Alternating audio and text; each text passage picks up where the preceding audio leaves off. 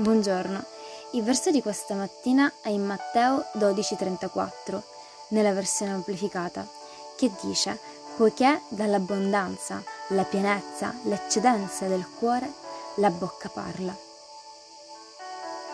Esortare gli altri con le nostre parole è possibile solo se abbiamo pensieri benevoli nei loro confronti. Ricorda che qualsiasi cosa si trovi nel tuo cuore verrà fuori dalla tua bocca. Aman. Che Dio benedica la tua giornata.